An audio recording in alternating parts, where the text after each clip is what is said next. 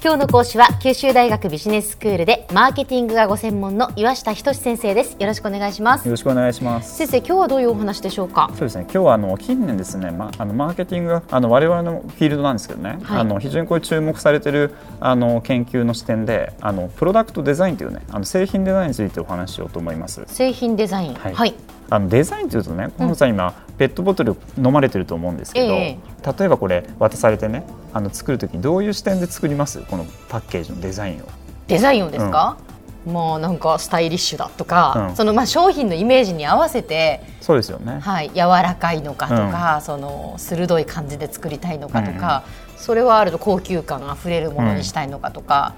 だと思うんですけどそうですよね。そうするとまあ基本的にはこれ消費者にとって、ええあの美しさっていうかね、うんうんあのいいポジティブなイメージをあの作ってもらうよね、あのそういった視点作りますよね。そうですねもちろんであの基本的になんですけどねあの従来からこれ言われてきてるのはあの美しさってそういった神秘的な視点を、ええあの入れてプロダクトデザイン作るっていうのはあの従来からこれ言われてきた視点なんえですよ。ええただあの近年これ着目されてるのはそれだけじゃないよねあの例えばなんですけどね1個15万円ぐらいするんですけどアーロンチェアっていうこれチェアがあるんですよ。えこうであのそのチェアってこれ非常にあの人気があるんです。ええでこれ何かっていうと、はい人間工学駆使してあの非常に要するに長時間これ使っていても疲れないとかねスタイリッシュさに加えて、うん、操作性みたいな視点がこれ入ってるわけです。なるほどなるほどであのそれっていうのはもちろんその高級なチェアだけじゃなくて、ええあのこういったペットボトルにもこれ入ってるわけです。ほうペットボトルのデザインをねプロダクトデザインを作る人はどういう視点に入れてるかっていうと、ええこれ単純に言うとこう持ちやすさですよね。そうですねでやっぱその持ちやすい持ちにくいで、ん要するにブランドに対してのこのイメージも変わるわけですよ、うんうんうんう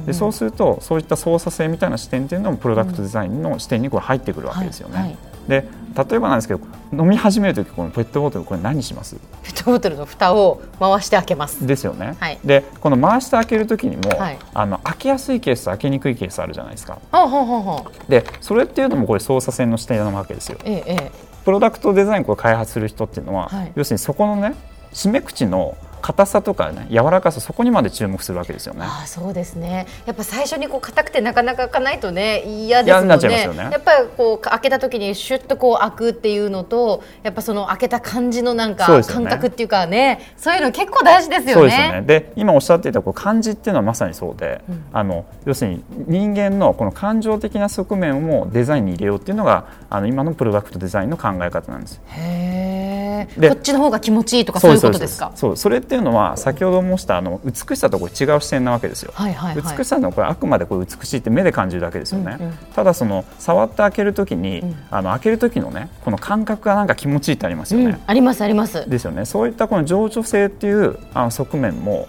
あのプロダクトこれデザインに入ってくるわけですへえ、なるほどね。だからまあ見た目の美しさはもうと当然っていうかその上でっていうことですね。ええでこれさらに言うと、まはあ、いちょうど今これペットボトルをねあの開けてるんでいいと思うんですけど、ええあのもう一つこう視点が入ってるんですはい今なんでしょうでそれでねヒットしたのがねあのコカ・コーラのイロハスっていうねはい。あのパッケージなんですけど何どういう視点でこれ作ってると思います彼イらはロハスは何だろう。エコ？そうです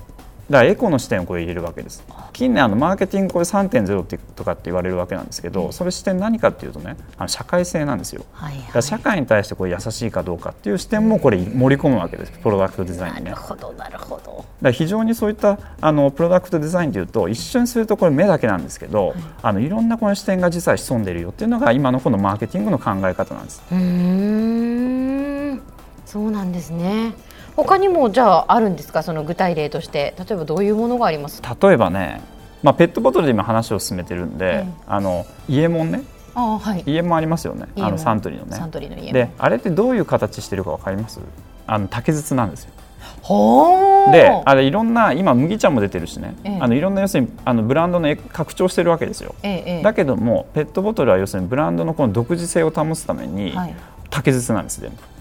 うん竹筒の形をしてるんでそうなすんですね。で竹筒のそのデザインなんですけど、はいまあ、どういう視点をこれ入れてるかっていうと、ええ継続性というこう視点を入れてるわけです継続性はいはい。でその継続性というのはこれいろんなあの成功しているこうブランドにいろんなところに見られるとえええいうところなんですあーよ。であのペットボトルもこれもちろんそうなんですけど、はいあのまあ、自動車でね、ええあの非常にこれよく用いられている方法なんですよ。え。ほで例えばああの BMW を思い浮かべてほしいんですけど、はいあの全てのこの車種に、うんあの継続されてる部分があるんですよ。何ですかなんだと思う絶対ねどんな車種でもこのデザインが絶対入ってるこのデザイン BMW、うんすいません BMW に乗ったことが ないのでいやもうあの正面から見てねはいあの気づく部分ライトですかそのライトのちょっとね横ハザードラン プももうちょいもうちょっと真ん中うちょっとなんか何でしょうああのあマークそうそうそうあのマークシンボルマークってことですかシンボルマークの下シンボルマークの下あのキドニーグリルって言われるグリルがあるんですよ要するにあのエンジンのあの厚さをこれ脱がすあのはいはい逃がすはいはいはいグリルがあるんですけどはいそれキドニーグリルって言ってそれが要するにどんなスポーツタイプにしろワゴンにしろ全部あれついてるあでそれ何かっていうと継続性なんですよあはい要するに彼らのそのブランドのねあの特徴としてあのキドニーグリルで要するに差別化するわけですだからさっきの竹筒もそうだしあの BMW もそうなんですけどそういった継続性っていう視点を入れてあのいいねあの要するに成功してるブランドっていうのは継続してるっていうねでそれによって要するに社あの他社との差別化をしてるとかねあのそういう話でメルセデスもそうなんですでメルセデスは何かっていうとあのま正面から見た時のええ骨格がねあのこれ大体一緒なんです昔から変わってないんですへえっていうのもこれ継続性の視点を入れてるんです彼らはねデザインの視点パあのッパッと見たときにあメルセデスだなとかパッと見たときにあ BMW だなっていうものが分かるっていうことですだねから特にその、B、あのメルセデスの場合は、マークとかなしにね形でメルセデスっぽいっていうのがこれ分かるようになってるはいっていう話。なるほど、ははいいでは先生今日のまとめをお願いします、はいえー、と近年ですねそのマーケティングであのプロダクトデザインというのは非常にこれ注目を集集めてますよと。であの従来だと単純に美しさとかそういった神秘的な視点なんですけども、まあ、今ですとあのけ今話した継続性とかねあと情緒性とかあの社会性みたいなそういったさまざ、まな視点を考えてあのプロダクトデザインを開発すると、まあ、非常にこの消費者にとってねあのポジティブなあのブランドっていうものが形成されるとあのいうところですね。今日の講師は九州大学ビジネススクールでマーケティングがご専門の岩下仁先生でしたどうもありがとうございましああたりがとうございました。さてビビックモーニングビジネススクールはブログからポッドキャストでもお聞きいただけますビビックモーニングビジネススクールで検索してくださいお相手は小浜もとこでした